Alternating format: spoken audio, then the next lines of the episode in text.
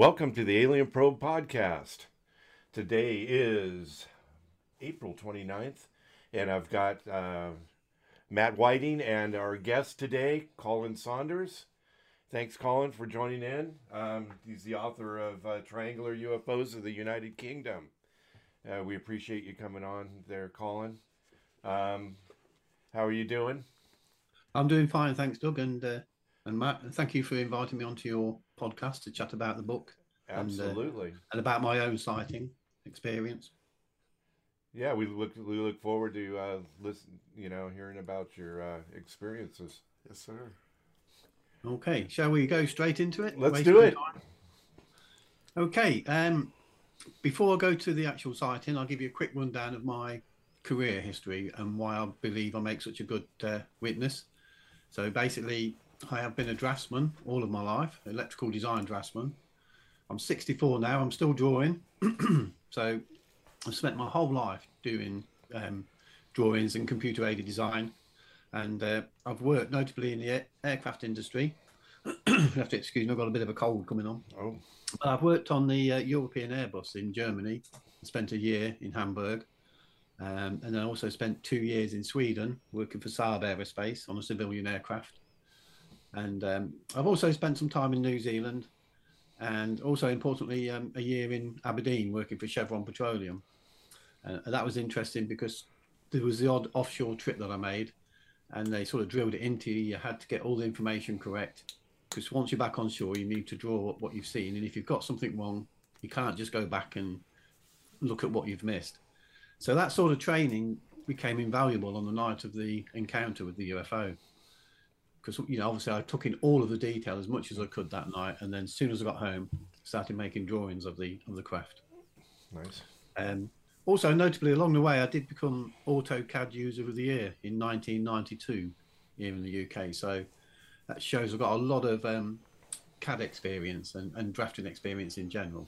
Mm-hmm. So the models I've built, and eventually the one I'll show you, uh, are basically an exact copy of what we saw that night. Wow, nice. Matt Matt wants a copy of that, by the way. You're gonna have a mass mass produced, yeah, so we can get one. yeah, we'll be putting them on eBay. so, um, to go to the sighting, it was the 31st of March, 1999. We're going out for a bar meal. It was my mother-in-law's birthday. She was 72 that day, and there was two carloads. My wife was driving one of the cars with my mother-in-law and myself and my daughter. So we was in that car that my wife was driving. And then my brother-in-law, who lived next door to the mother-in-law, he uh, had got a French partner, and her grandparents were over from France, and they were coming out for a bar meal with us as well. So the eight of us set off in two vehicles, and we went to a tiny village in the UK countryside called Pailton. It's in the county of Warwickshire. Uh, we lived at Hinckley in Leicestershire at the time, but very close to the Leicestershire Warwickshire border. So we'd had the bar meal and then we come to leave. So, like I said, my wife was driving, my mother in law was sitting in the front seat on the passenger seat on the near side. I was sitting behind my mother in law and my daughter was in the back with me. As we left, I remember looking round and seeing my brother-in-law helping the old French people into the Range Rover that they was in, and she was quite old and frail, so she was struggling to get on board. But I thought, well, they'll catch us up on the way, which they didn't, but that's we'll come to that. So we left and drove through the countryside, and it was about um, a mile, a mile and a half to the junction of the Fosse Way. Now, the Fosse Way is an old Roman road, apparently built on ley lines, and a short distance um, from where we turned onto it is a place called High Cross, where the Watling Street, another Roman road, passes where they join. It's called High Cross, like I say. So the intersection of two Roman roads and two ley lines, because I know quite a few people are into ley lines, but that's by the side, really. really.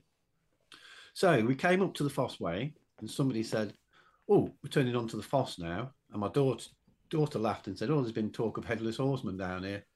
Uh, so we all had a bit of a chuckle, and we said, "Yeah, we'll keep our eyes open for him then." And as soon as we turned the corner, there were the lights half a mile away by the side of the road. the bright red lights and the white light mingled in, and they were flashing away like you've never seen before. Absolutely incredibly bright. And it's exactly half a mile. So I went back the next day and measured the distance. So we drove towards these lights, talking about them, saying, what on earth could they be? There's too many lights for an airplane and too many for a helicopter. It'd be too low for an airplane anyway. These were right by the side of the road. So we drove to the lights and we pulled up once we got next to them. Now, I would say they were no more than 100 feet away. Now, I always use the analogy that uh, a friend of mine's got a narrowboat that I steer on the canal. It's 70 foot long. So I know the distances. So when I say 100 feet, I mean 100 feet. I could have hit it with a cricket ball. It was so close. Wow. But at this point, amazingly enough, there was no craft. It was just lights. And as we stopped, like I say, more or less underneath these lights, there were four big red lights on the back, and there was at an angle to the earth. They weren't flat with the earth. I'll show show show you on this. So you, this is the larger model that we'll come to eventually. But basically, the um, the craft was tilted at an angle like this, Right. or the lights were at an angle. Yeah. There was no craft, and I was staring at this light here, the end light, and it seemed to have like a crisscross effect in in the light lens, but it wasn't etched into it. It wasn't a material. It looked like it was a side effect of the light coming out. It was like a grid, like a crisscross effect Right. Yeah. coming from the from the beam that was actually coming out from the red light. But like I say, there were four of these in a line, tilted about 30 degrees. Now I could see a smaller red light off to one side, and um, a little bit of mist and some white light all mingled in. But so bright, I mean, it was fantastic to look at. And I love fireworks, firework displays, things like this. Now, as I'm staring at this end light and looking at this grid effect, I noticed that the sky all of a sudden started to ripple around the lights. And that's when I had the thought, there's something there. It's not just lights. It's not ball or just balls of light suspended in the air. There's actually something around the lights. And at that point, it decloaked, just like Star Wow. Trek. Oh. The Klingons decloaked the ship. It was just like that, right in front of us. It was absolutely Wow. incredible. And it became metallic. Now, as it uh, materialized, I noticed because I, I was looking at this area here. I noticed on this wingtip here, the little cloud formed along it, like vaporization on the corner. And um, at that point, once it became solid, it, it floated up in the air like this, Oh wow. Uh-oh. floated up like um, a submarine Oh, underwater. And the important thing here, like it was the top surface. Not many people get to see the top of the triangle. Right. Everybody sees the bottom. Always. We were looking at the top of this triangle. Now, if you look at the surface, we've tried to Yeah. replicate it on this model. The surface looked like it was liquid. It looked like it was alive. Right. Liquid was running up Wow. and down the surface. But the beams that were interlocking on the surface were solid. They were not uh, shimmering. So it wasn't a heat effect or electromechanical effect that was causing the liquid effect on the surface. It was definitely a liquid. And it looked like it was running from top to bottom continuously, like in a cycle. And the best way to describe it would be like a lake at night when the moonlight's shining on it and it's got a slight ripple and it's catching some of the uh, peaks and troughs of the waves. It, it looked like that on the surface with the beams on top. It looked like it was alive. It looked organic, but obviously manufactured. So as it reared up in the air in front of us, completely filling the field of vision, I had three thoughts. The first one was aliens exist. That, that was mind blowing enough. Yeah. Right. The second one was that abdu- abductions must take place, and the third one Yeah. that this explained things from history that we don't understand, because I got the feeling that these guys have been around for a long, long time. So at this point, then, once it's reared up in front of us, well, to the side, me, my wife, uh, sorry, my mother-in-law, myself, and my daughter are staring at this um, craft. But my wife, who was the driver and had stopped the car, decided to pull into a gateway that was to one side because she was worried about you know, having an accident, even though there was no traffic whatsoever. So she put her hazard flashes on, pulled forwards, and there was this large hedge, and it blocked the view momentarily. And I thought to myself, if it's going to go, it's going to go now. we burst into the gateway, we jumped out. Sure enough, it had gone. Oh, Just like Oh, and there was no smell of any aviation fuel. It was extremely quiet. You could hear a pin drop. But more importantly, in the distance, there was this craft going away with four red lights on the back of it. But it was enormous. It was like the size of a football pitch. Now, I've worked in the aircraft industry and I've been to a few air shows. So I've seen quite a lot of aircraft, and this is the biggest thing I've ever seen hmm. flying in the sky. And we stood there and looked at that. and I thought, that is just so weird. Initially, I thought the small one had, had grown into the large one because I knew nothing about UFOs. I had no in, interest in UFOs whatsoever before the encounter. So it wasn't something that we was looking for. It was just something that occurred. So we watched the uh, the large craft going away, and then we got back into the car and drove home, talking about it all the way home. And we got back to the mother-in-law's house, and there's a Range Rover with the uh, the French people. They're already there, and they've also they got them out of the car and they're inside the house having a cup of tea. So they obviously arrived home a, a while before us, but they never saw us, and they never saw us in the gateway, and they never saw the craft. Which Oh. was, we don't know how that could have occurred, but because they should have been right behind us, but they saw nothing. Right. It was Yeah, just like it was us at the time. There was no other traffic, no aircraft, nothing. It was just absolutely amazing, incredible. So that was the sighting. That's in 1999, the 31st of March. And um, there is a little bit more to it, but I, I tend to come back to that Yeah. Rather than doing everything in one shot. Because this is what I would call Yeah. the uh, the nuts and bolts of the sighting, because there is a little bit of para, paranormal activity attached to the sighting Yeah. which we'll get to. So basically, once we got back then, we started doing drawings and um, making sketches. And the next day, I started making models. At this point in my career, I, I was actually working from home. I set my own business up, and I got three people working for me, which proved to be a godsend because I couldn't concentrate on work. All I wanted Yeah. to do was to draw this craft and then make models of it. So initially I drew it on the CorelDRAW, got some lovely drawings, and then I printed those and made some paper models. Now I got in touch with the UFO magazine here in the UK, which used to be, it's no longer going unfortunately, uh, a guy called Graham Birdsall. Now he put me in touch with a gentleman called Omar Fowler, who specialised in triangular UFOs. Now he sent me some information about different sightings around the, the UK, uh, but one of them was from Belgium, which caught my eye because when we saw the craft, we only saw the rear at the top with the interlocking lines. Now, the um, pamphlet that Omar sent to me, there was a a, a, a view from um, Belgium. There was a sighting in Belgium where the young guy had seen the underneath of a triangle, and he made this nice. Now this has got the interlocking beams raised off the surface again, you know, in relief. Exactly the same as I got on the top of ours. So I thought it's just too much of a coincidence. Right. Yeah. So I took the Belgium sighting to make the bottom of the craft, but we never actually saw the craft, the bottom of the craft. We just saw the rear end and the top. Now I say that with a little bit of hesitation because we, when it first materialised, I could see what appeared to be a diamond shape. Now looking at the when I built the craft, I instinctively built, it with a flat bottom. Right. When I was playing with it one night and I pulled the nose down slightly, you can see the diamond. silhouette of a Yeah. diamond come Yeah. into shape. Yep. More importantly, what comes into view is this little red light at the front. Because when I was staring at the four big red lights at the back in a perfect line, there was one little red light off to one side that was smaller, and it seemed to have a mist around it. Um, and that would then be this one underneath the nose. Right. And I realise now, after all these years, that when it materialised, all three points, all three corners would have had vaporisation on the corners. So what, when we glimpsed what looked like a diamond shape, we was actually glimpsing just a tiny bit of the underneath, the red light at the front, and the vaporisation around the red light. We saw that just before it then like floated up in into the air. Wow. So it was quite uh, So quite exciting when I realised that. I, what, it made sense of the sighting once I tilted the nose down and got this this view of the craft. I also, over the years, came up with the idea that um, trying to figure out why it was at 30 degrees to the earth like that, Yeah. rather than being straight. And I think I figured it out because by tilting it like that, it, it was tilting towards us as we were coming along in the car. It's actually showing more of the underneath, so we get a better view of the lights even though there was no craft there at the time, it was just lights, no craft Yeah. whatsoever, just the lights.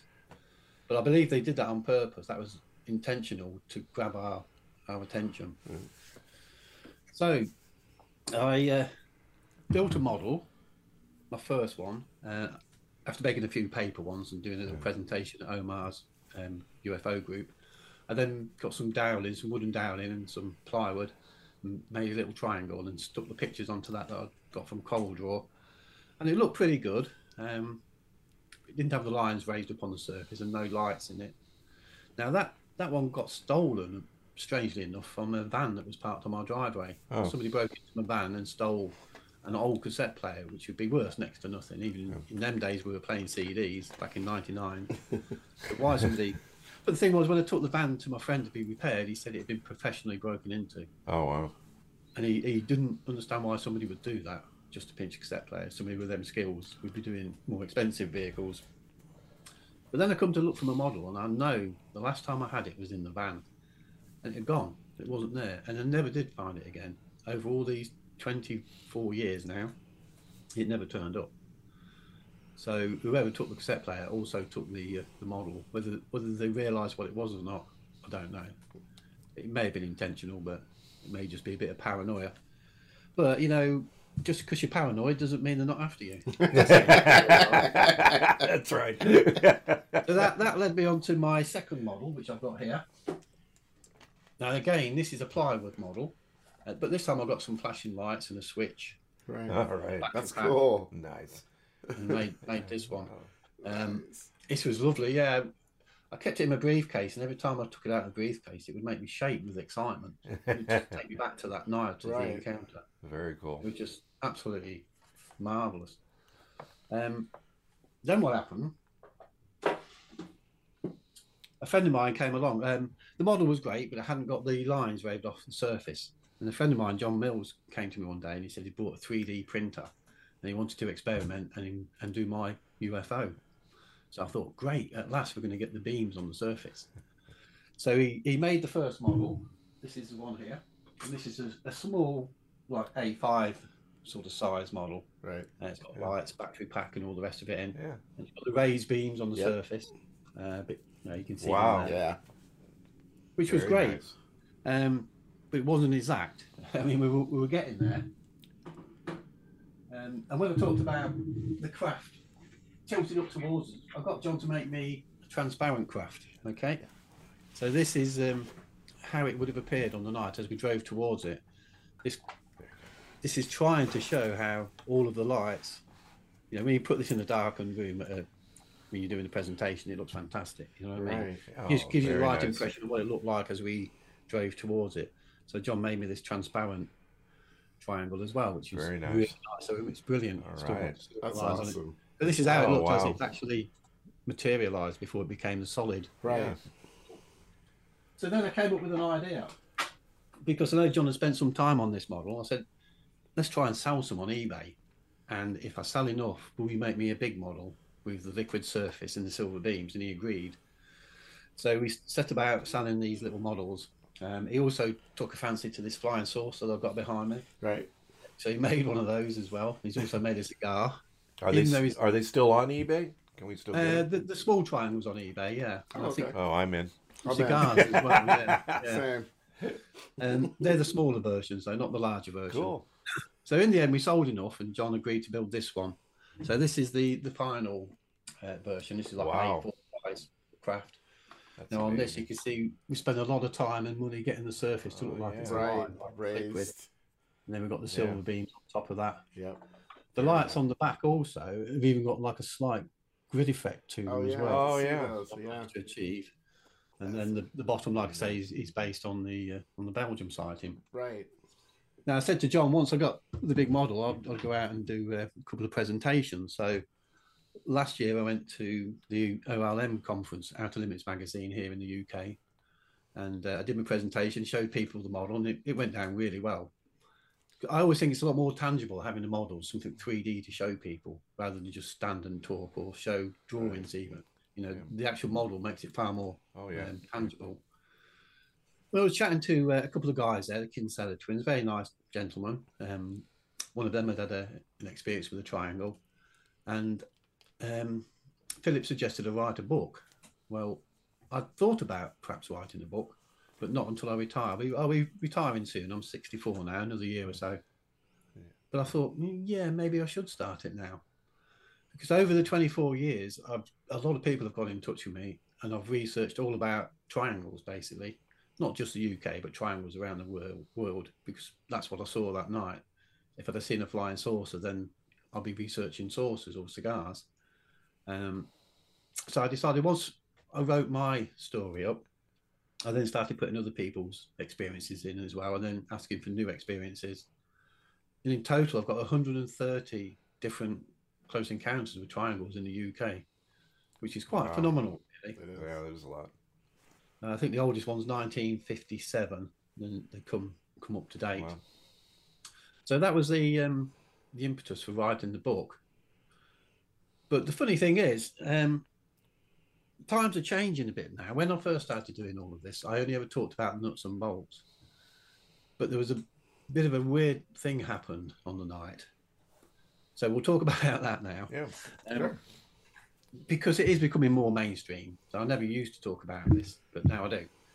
It's not that amazing, but well, to me it is. Yeah. So what happened was, if we go back to the night on the 31st of March, as the craft tilted up in the air like this, floated in the air, it was like somebody had got a pair of binoculars and put them in front of my eyes like that. Because all of a sudden, I could see the craft close up. I could. s- It was like this close Oh. on the Wow. on the joints there. So that was one view. Then the next view was the nose, and it was so close I couldn't see the beams hmm. underneath anymore. I could only see the nose. Right. This side view of a central white core, the top and bottom are rolled over like hovercraft skins, Right. and where they join onto this white core, there was no welding, no nuts and bolts, no rivets, No. Yeah. Seams. We would not have been able to see that side view from um, where we were sitting in the car. Right. So this is extra views that I'd, I'd got of the craft, which helped me to build the exact model. Now, we got chatting about it the next day, and I, was- I was basically convinced that I had an out-of-body experience. That was how I thought I got Yeah. to see the craft close up. Kept putting other things through my mind. You know, did we did we actually get out of the car? Did we get closer to it? Did we go on board? None of that, Yeah. I don't think occurred. I think it was just somehow I got this out-of-body experience. I started reading books out of the library, trying to do it again, but it couldn't do it. Um, but then what, what also started to happen, and it started the next day, we started to have some strange things happen. Like, first of all, we had a lot of electrical problems the very next day around the house with the TV going down on us, a, video Oh. recorder broke, broke up. The clock started working, the electric clock that had never worked. Uh, hard drives, on one, one of the computers went down. All sorts Oh. of things. But this was just the start because then I started to have other paranormal experiences, and these lasted for a couple of years. Um, some of them were minor ones, and some were a bit more traumatic. So one of them, um, I'll tell you about. I've listed them when I was having these odd things happen. I, I'd write down what ha- occurred and put the date. So I've put them all in into the book in, in date order. But the most scariest one, and this is the only time I would, I've ever been frightened in this UFO encounter. I know it's going to sound crazy, but here we go. I was fishing. No. And, um, and um, I was standing in the water in my waders, having a great time because I love fishing. And I could hear some footsteps coming across the field towards me, and I thought that's a bit unusual. It could be some farm workers down there shooting, so I'll climb up and make myself known to them. So I climbed up onto the riverbank, and this noise is continuing, but there's no nobody there. And it's coming towards me, and it's getting closer and closer. And I think this is a big cat. This cat's going to come for me like a leopard or something. Right. so I took this spike out of my rod holder that I used for my umbrella. And my idea was that if it was a cat, I was going to go back down the bank and get it to jump on me and then try and impale it on its own way to come over. I went through my mind that quick, trying to figure out what, what the best escape route was. Right. Excuse me. And it walked towards me, and it was getting louder and louder. And it walked right in front of me from left to right. It couldn't have been more than a few feet in front of me, you know, four feet, six feet away. Really loud as well. Four footsteps, not two, but four footsteps. And then it just started to drift away quietly. I tried to flush it out, being a bit brave towards the end, but nothing came out. And I stood there and I thought, that's, that's something you hear about. That That's not here. There's something there, but it's not in our world as it is at the moment. Right.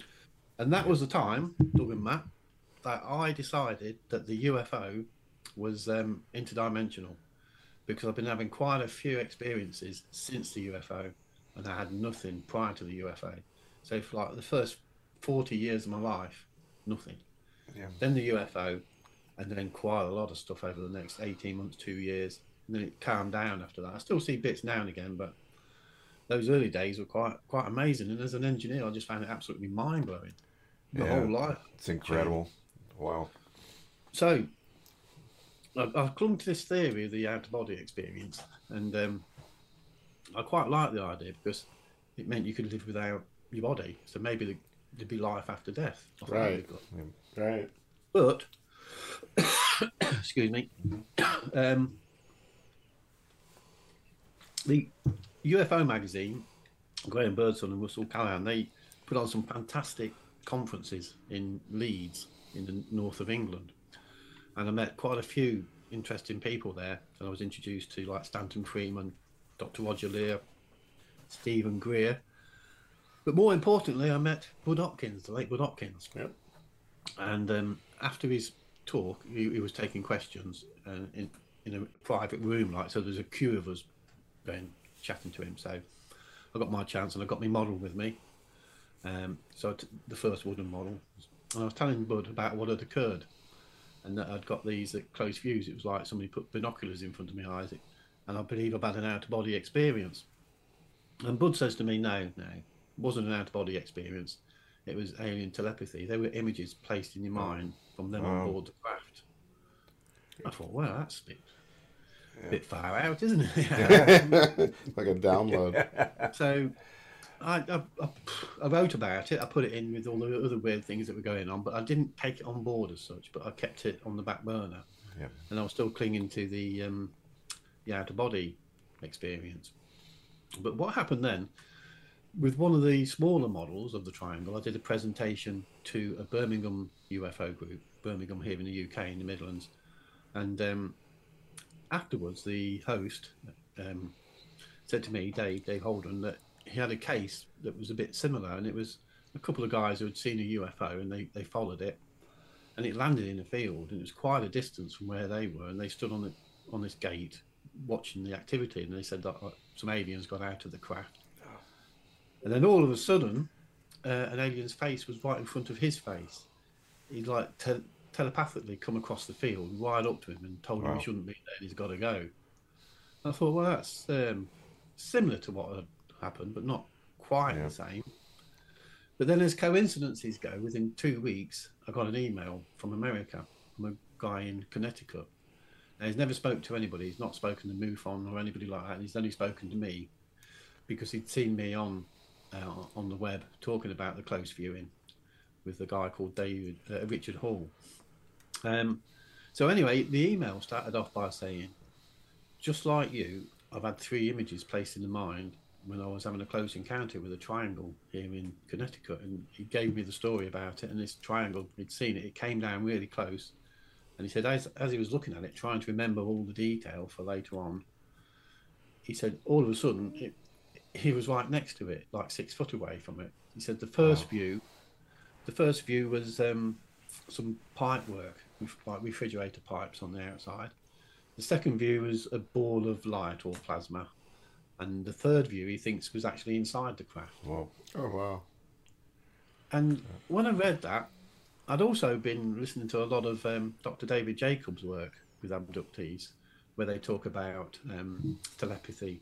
You know, telepathy crops up all the time, but they were saying that sometimes they put pictures in your mind rather than words. Now, in my naivety, I always thought that telepathy would be words going backwards and forwards, but sometimes it can just be images. And that's when the penny Yeah. dropped. I thought, yes, Bud Hopkins was right all those years ago. Yeah. He's correct. They did put images in my mind, and that made more sense then for two reasons.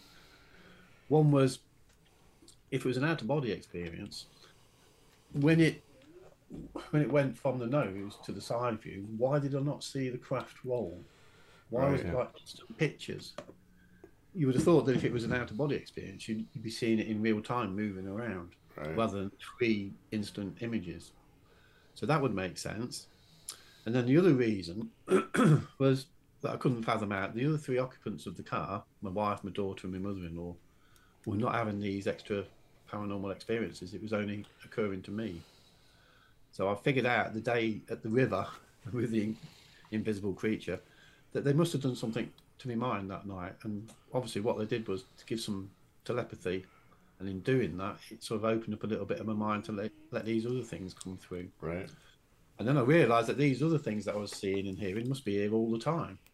without us knowing because we don't perceive them. Yeah. But I was allowed to perceive them for a while, and that seems to have faded away again. But that was that was quite a quite a revelation when um, when it, when I got that email to say that it was telepathy, and I believe now that's possibly what did take Yeah. place. Makes sense. But we don't know. It's a science we don't really understand. I mean, for 20 years, I thought I'd had an out of body experience. But now, for the last four years, I think it was telepathy that took place. Yeah. Right. So we need to keep an open mind still. It could turn out to be something completely different. Yeah. I don't know. Yeah. More mysteries. so that's pretty much the the, the story of uh, the encounter and the weird things that happened afterwards. Now, when I was writing the book and people were getting in touch with me, I was asking them if they'd had any other paranormal experiences, and there were more people saying yes than no, which didn't surprise me in a way because I knew that was the case. So I actually got a chapter, a whole chapter on people who have had UFO experiences and paranormal experiences, because I do believe the two are connected Yeah. they're intertwined somehow. And I think that's because of the dimensions, basically. Do you think it's interdimensional? You still stay in, uh, maintain that it possibly is interdimensional, Colin? I do, yes, yeah. But we have to keep an open mind, don't we? Because we don't really Yeah. know. I mean, I do believe it's dimensional because of the residue that was left from me from the telepathy Yeah. and seeing these other things, and the amount of people who've had paranormal experiences and then UFO experience. It just seemed to be that connection. But there is a possibility once we learn to do this, maybe we could pop across to another dimension, travel a little bit, come back out again, but rather than being here, be like 300 light years away. Yeah. That, Right. that might be a possibility. So if that's the case, then maybe some um, people, some uh, humanoids or whatever in our universe who are far more advanced than us have already figured this out. So we may have a mixture of proper dimensional beings and possible beings from our own universe which are using dimensions to travel here. That's just a bit of a wild guess, but I don't know. I wouldn't discount it. Yeah. Right. Discount anything with this weird Yeah. subject. It's so exactly. That's right. That's very true. But it is real. I mean, it, it did blow me away. You know, with all my work I've done over the years, to find out all of a sudden that not just the fact that aliens exist, but paranormal stuff as well. You know, the ghosts and all that sort of thing. They're all there. You know what people have seen in history. Incredible. Yeah, it's yeah the subject of the UFOs as it goes on. We're still trying to figure it out over here in the U.S. You know, we're trying to divulge. We're trying to figure out what it actually is. We've got the government involved, and I know Matt and I talk all the time. Supposed to. Um, have you been watching what's been going on with the Senate and AARO and Um, all that? Bits of it, yeah. But they were saying that the latest ones wasn't worth watching. To be honest, Yeah, It really. nothing came out of it. Right. yeah. They, don't keep- know what they are, do they? I mean, there the- must be somebody somewhere who knows what they are. Right. Well, yeah, that's our hope. I mean, you know, we're MUFON members, and we, you know, we meet monthly, and you know, Yeah. people come in and they tell different stories about their experiences, and um, Yeah. there's something there. We just, you know, I, I just wish that I think the government knows a lot more than they're telling. You know, Yeah, but maybe they don't know all of the facts, which is why they're not telling. Right. could be. Yep. Yeah, It's such a strange, strange, strange subject. I mean, one of the things people often say is that, oh, it's TR3B. But when you work in the aircraft industry, I mean, when you manufacture a, a craft, you keep it pretty much the same all the time because you know it's going to work and it's going to fly. So, like the F117, the Nighthawk, and the B2 Spirit, they, they kept the same design. Yeah. Yeah. They made what, like a hundred of each. Didn't make a lot of them Right. but you don't go making uh, big design changes on every aircraft that you manufacture. Yeah. Not just because of the spare parts that you're going to need to keep in stock, but the maintenance of all these crafts and the maintenance crews. It's going to be a logistical nightmare. Yeah. So if you take my book, there's 130 accounts. Yeah. No two are exactly the same. Right. You know, sizes vary, the lights vary, the colours vary. And that's just scratching the surface. There's got to be thousands of these triangles around. Right. So if these were man-made, you would need an enormous fleet of spare Yeah. parts and people just to keep them all flying. And if you multiply that by the amount of triangles around the world, then it's just. it's, Yeah. It's crazy. you also wouldn't be flying them at rooftop height in heavy populated civilian areas. right. Yeah. Doing that, you know, that's happening all the time. Yeah, you're not turning them sideways so you can see the lights more if you're trying to keep that a secret. Yeah, that's right. Yeah, yeah, it's absolutely incredible. Well, it's almost as though it divulges itself to you on purpose. that you know, I don't know. It just seems like you, you were a vehicle by which you know to convey this it, thing. yeah. You know, because Yeah, like it yeah, almost like it knew. Yeah, it did. I mean, it was waiting for us. I believe it was waiting for us. Right. I Yeah. believe we happened to be in the right place at the right time. And the strangeness about the whole event and nobody else being involved when there should have been really some other people seeing it. It was just us for that brief time. The closeness of the encounter, the detail that was shown, and then the close viewing, the um, the images. They were all like, if you like, to get me to build the model and to eventually write the book. So right, Yeah, right. I've often thought, why did it occur? Because these are really intelligent, advanced creatures. They're in charge of all this, not us. yeah, Right. So why did they do this to us? What what was the point? And the only thing I can think is that this is some sort of part of a this subtle disclosure by writing the book, doing Yeah. these podcasts and making Yeah. the model. exactly. Right. And see how it builds up over the next couple of years and see if it uh, gets a bit more mainstream. But yeah, I do believe it happened for a purpose. What I've also thought, um, I asked my wife to draw, draw what she saw. Now she didn't see the craft materialise, but she's seen the lights when we drove towards them. Now she drew three red lights in a perfect equilateral triangle. There's no way we could have seen that from the angle we were Yeah. coming up Right. not when it was mixed in with the four on the back and a bit of white in the middle because we didn't know what we were looking at at all when we first approached it and then when we, when we stopped next to it to the rear of it and by the way it was that low if the if it had tilted um, from the middle it would have struck the ground so the rear end stayed where it wow. was, and the Yeah. nose came up that's how close it was to the ground Wow. and like 100 feet in, away from us. So a couple of months later, I asked her to draw again what she saw in the lights. And again, she drew three red lights in a perfect triangle.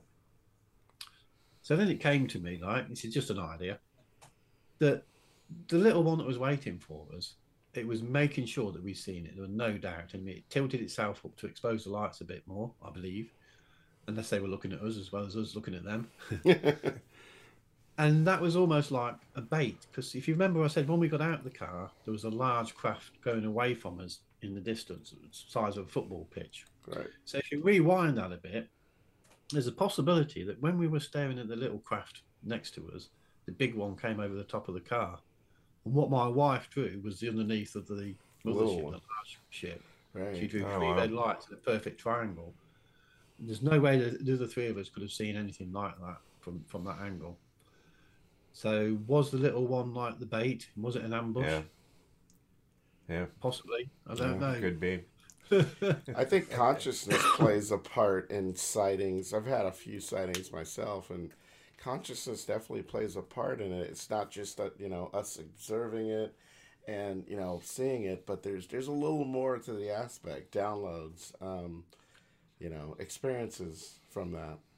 Yeah, and uh, I, I've often thought as well. You know that um, if telepathy did take place and they'd connected to me, when we pulled forward and the hedge blocked the view, I actually said to myself, if it's going to go, now would be a good time. And it did. And it wasn't. It wasn't a good time. It was a bad time. right, right. And my mother-in-law, we would have got on board. Honestly, my wife and my daughter weren't so keen, but we were. Right. But the thought was now would be a good time, but it'd be a good time for them, not for me. Were they still in tune with me? Did they hear me say that? Did they know that? Clear off. Yeah. Like, Was that the key for them to disappear? Because Right. it, it left us without seeing it disappear, which is a shame. Such a shame. Yeah.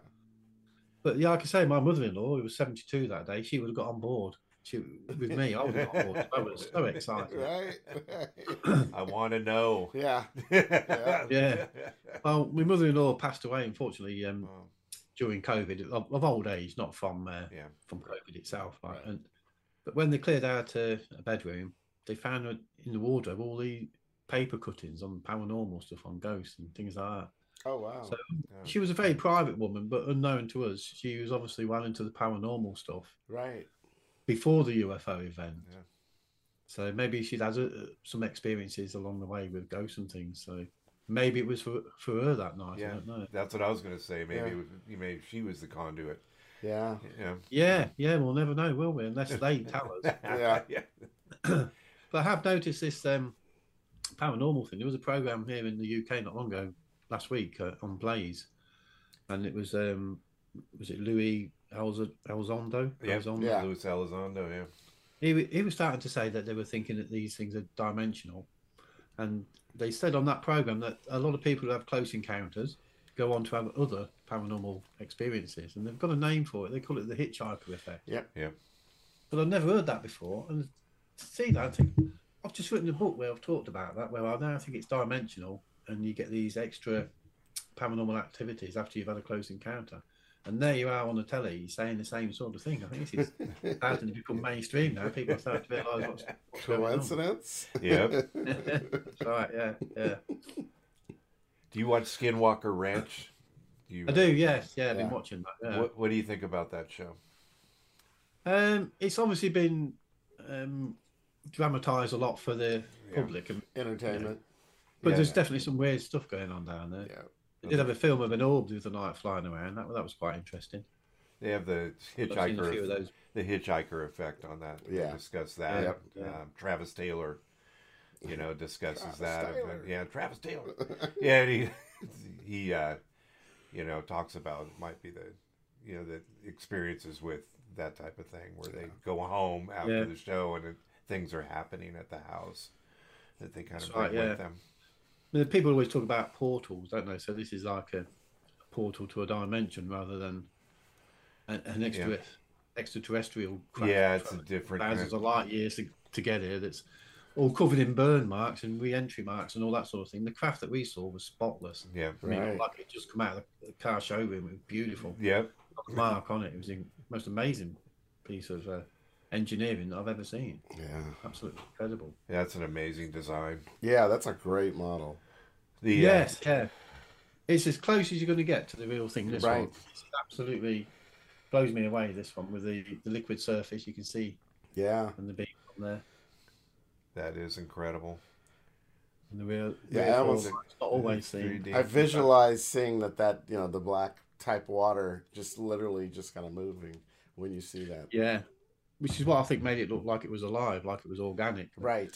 A few right. people talk about that. Yep. There is. There's. Now, a- if you go, if you go through the the book, I mean, there's 130 different sightings in there. So what I did, I I thought I'd go through and pick up on some of the things that people were saying. That's the one there. It's a great book. We both Yeah, have it's a it. book. guys. Pick it up, guys. Yeah. Yeah, great definitely. read. Yes, It's an definitely. Amazing book. I love it. So I would have said the triangles, they're the black or dark grey, and I think majority of the time they are that sort of colour. Right. But in the book, people talk about um, grey, black, the normal colours, plus orange, silver, gold, white, blue, dark brown, and green. So all those different coloured triangles have been seen. Right. And the lights, again, I would have said red and white. Sometimes they reverse. The white light in the middle becomes red, and the corner lights become white. You see Right. Yeah. But people also talk about green and blue, yellow, orange, bronze, purple, and pink. Uh, Quite often, as well, a beam coming down from the centre light. Well, that's been seen a few times. And noise. I mean, we didn't have any noise over the noise of the car engine of the Fiesta that we was in. But that doesn't mean it wasn't making any noise, but we just couldn't hear any Yeah. noise. But other people report like a dull hum, a low Oh, humming noise, yeah. like a transformer, uh, or buzzing, droning noise. And somebody described it as sucking like a vacuum cleaner. Yeah. And the sizes, they all vary from quite small craft, you know, six foot across to football pitch size craft. Yeah. And often um, girders and pipes, like on the back of a refrigerator, Yeah. seen on these craft. People feel pressure as well when they get close enough. Um, shimmering like tin foil. I thought that was a good description. And rippling, black tar. And the movement, that was an interesting one because our craft, when it floated a bit, it floated, like I say, like a submarine underwater. Right. And people talk about it being fluid and gliding. and floating like it's underwater. Sometimes it's seen going blunt end first as well. So that, that's quite an interesting uh, observation. But people always talk about the way it moves. It's not moving like a Harrier jump jet would do in, in real time. It's floating and gliding and Right. drifting around, which is pretty pretty exciting. That's crazy. That's amazing. That's a So great. I've got a- Go ahead. yeah, sir. there's a couple. There's a couple in here that um, got my attention that I always like to talk about Yeah. or read about Yeah. because I just thought they were quite uh, quite interesting. So, if you don't mind, I'll just read you one of these. Yeah, Sure. Let's do it. A case, um, a guy called Charles B. December 2011. So, I guess in his scheme of things, it's not that long ago. Wow. out with his daughter. They'd seen a light and they were trying to chase it in the car. And then he says, uh, "We both reasoned it maybe it was a helicopter, but there were no strobes and no noise.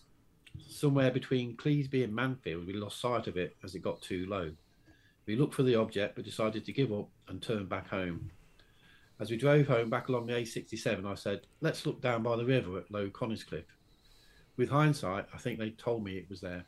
There always just seemed to be this paranormal connection, a consciousness connection between people and UFOs. Right.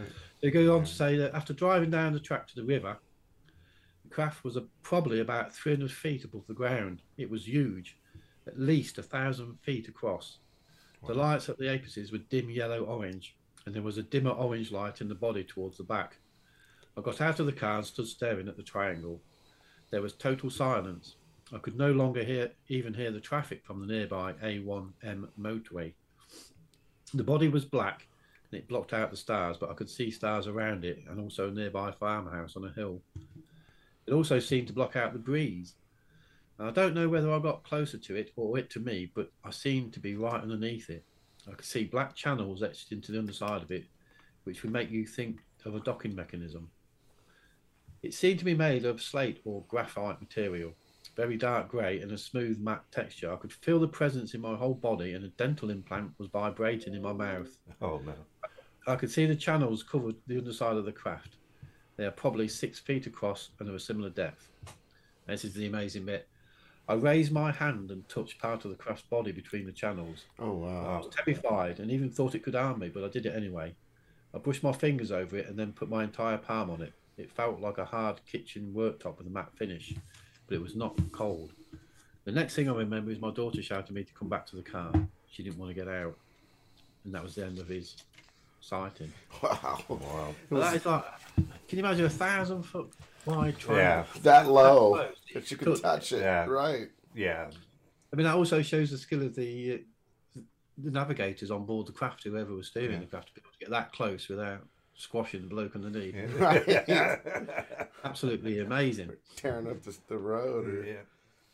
There's another one I'll quickly touch on, won't take long, because I, find, I found this one quite amazing. Um, this lady phoned me a couple of times to go through what had happened. So I think all of the uh, accounts in the book are genuine. I don't believe any of them are making these things up. I mean, why would they Why would they? make this up for to get ridiculed? Yeah. So she says, this is in 19, when was this one? 1983 in uh, Nottingham in the UK here. Said, my friend was three years older than me and we were unemployed at the time. We decided to go and visit dad's property, a 10 to 15 minutes walk away, and we arrived at about 8 or 9 p.m. The house had a football pitch just beyond the back garden with wild space surrounding it. The weather had been dry all day. When we came to leave late that night, we glanced over to the football pitch via, via an entrance. We both spotted and missed and a triangular shaped pyramid, so we decided to go and investigate. The pyramid object was the size of a council house and not quite on the ground, but hovering just above the ground by about a foot or two. Oh wow. The pyramid looked to be made of glass and was transparent. I could see swirls of coloured gas inside yellow, blue, green, in fact, like a rainbow. As they approached the pyramid, it backed away from them. But when they backed away, the pyramid returned to its original position. The craft then became solid for a while. In fact, Lindsay described it as metallic with Egyptian hieroglyphs on all the sides. One of these hieroglyphs was a man with a bird's head carrying a long spear.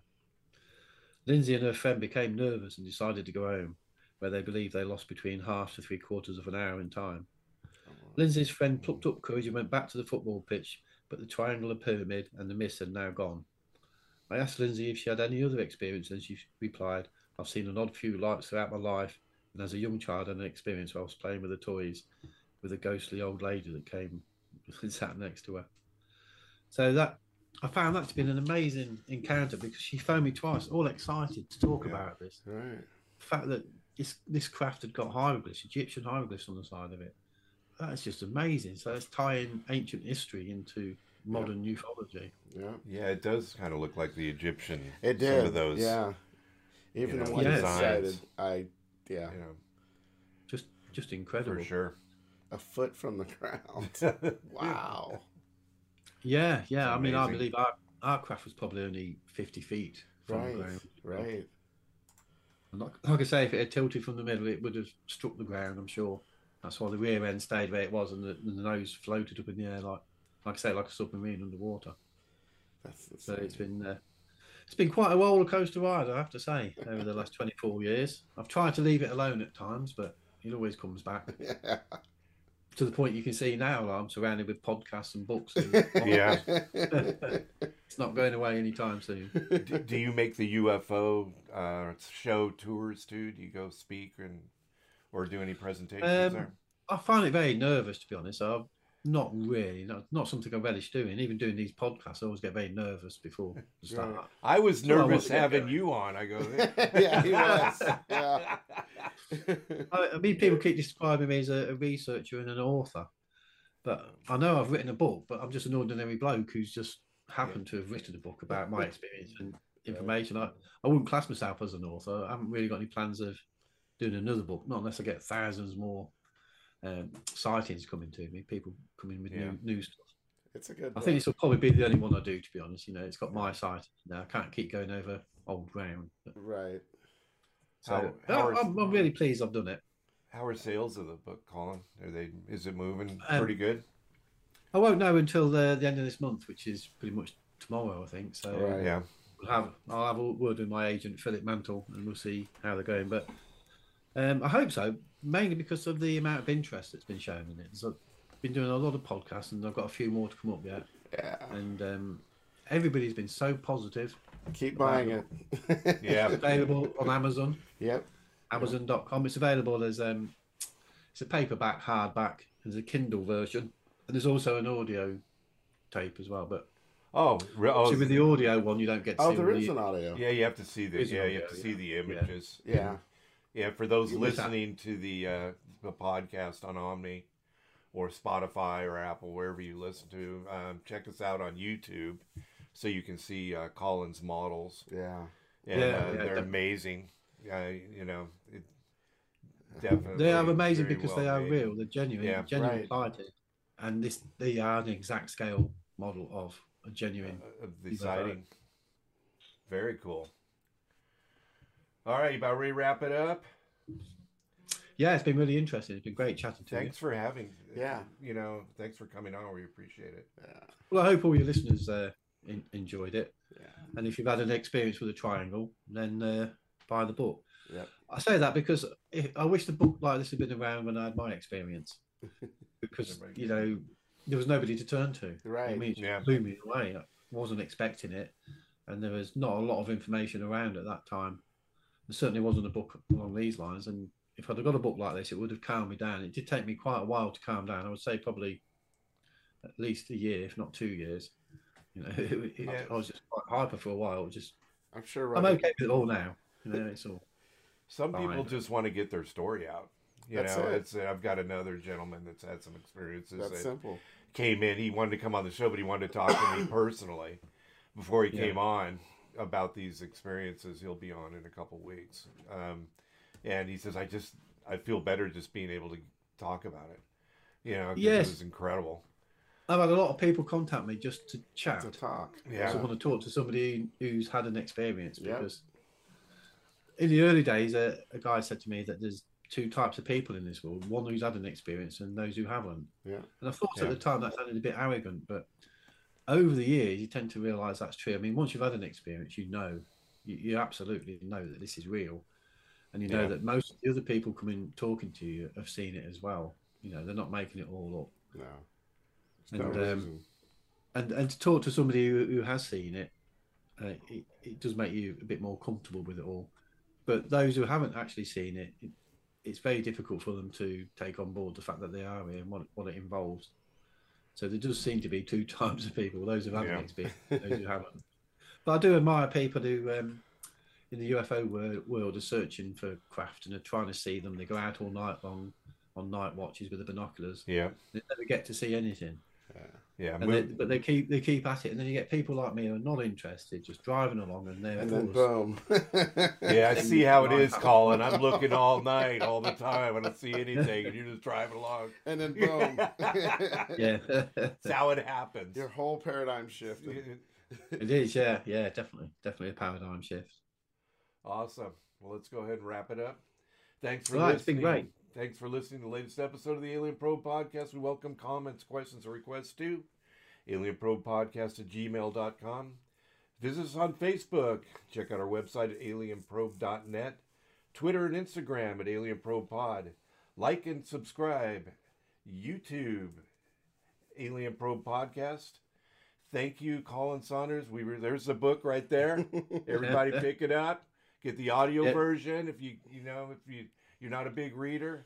Um, you'll really enjoy it. Enjoy it. It's great Thanks. Colin, for coming on. I'm sure. I'm sure all your listeners would enjoy it once Yeah. they get a copy of it. So, thi- I thanks know. for having me on, Yeah. Doug and Matt. I've enjoyed Thanks- it tremendously. thanks. Thanks, Nice to and you. move on, Matt. Yeah, Thank you very much. Take care. Great.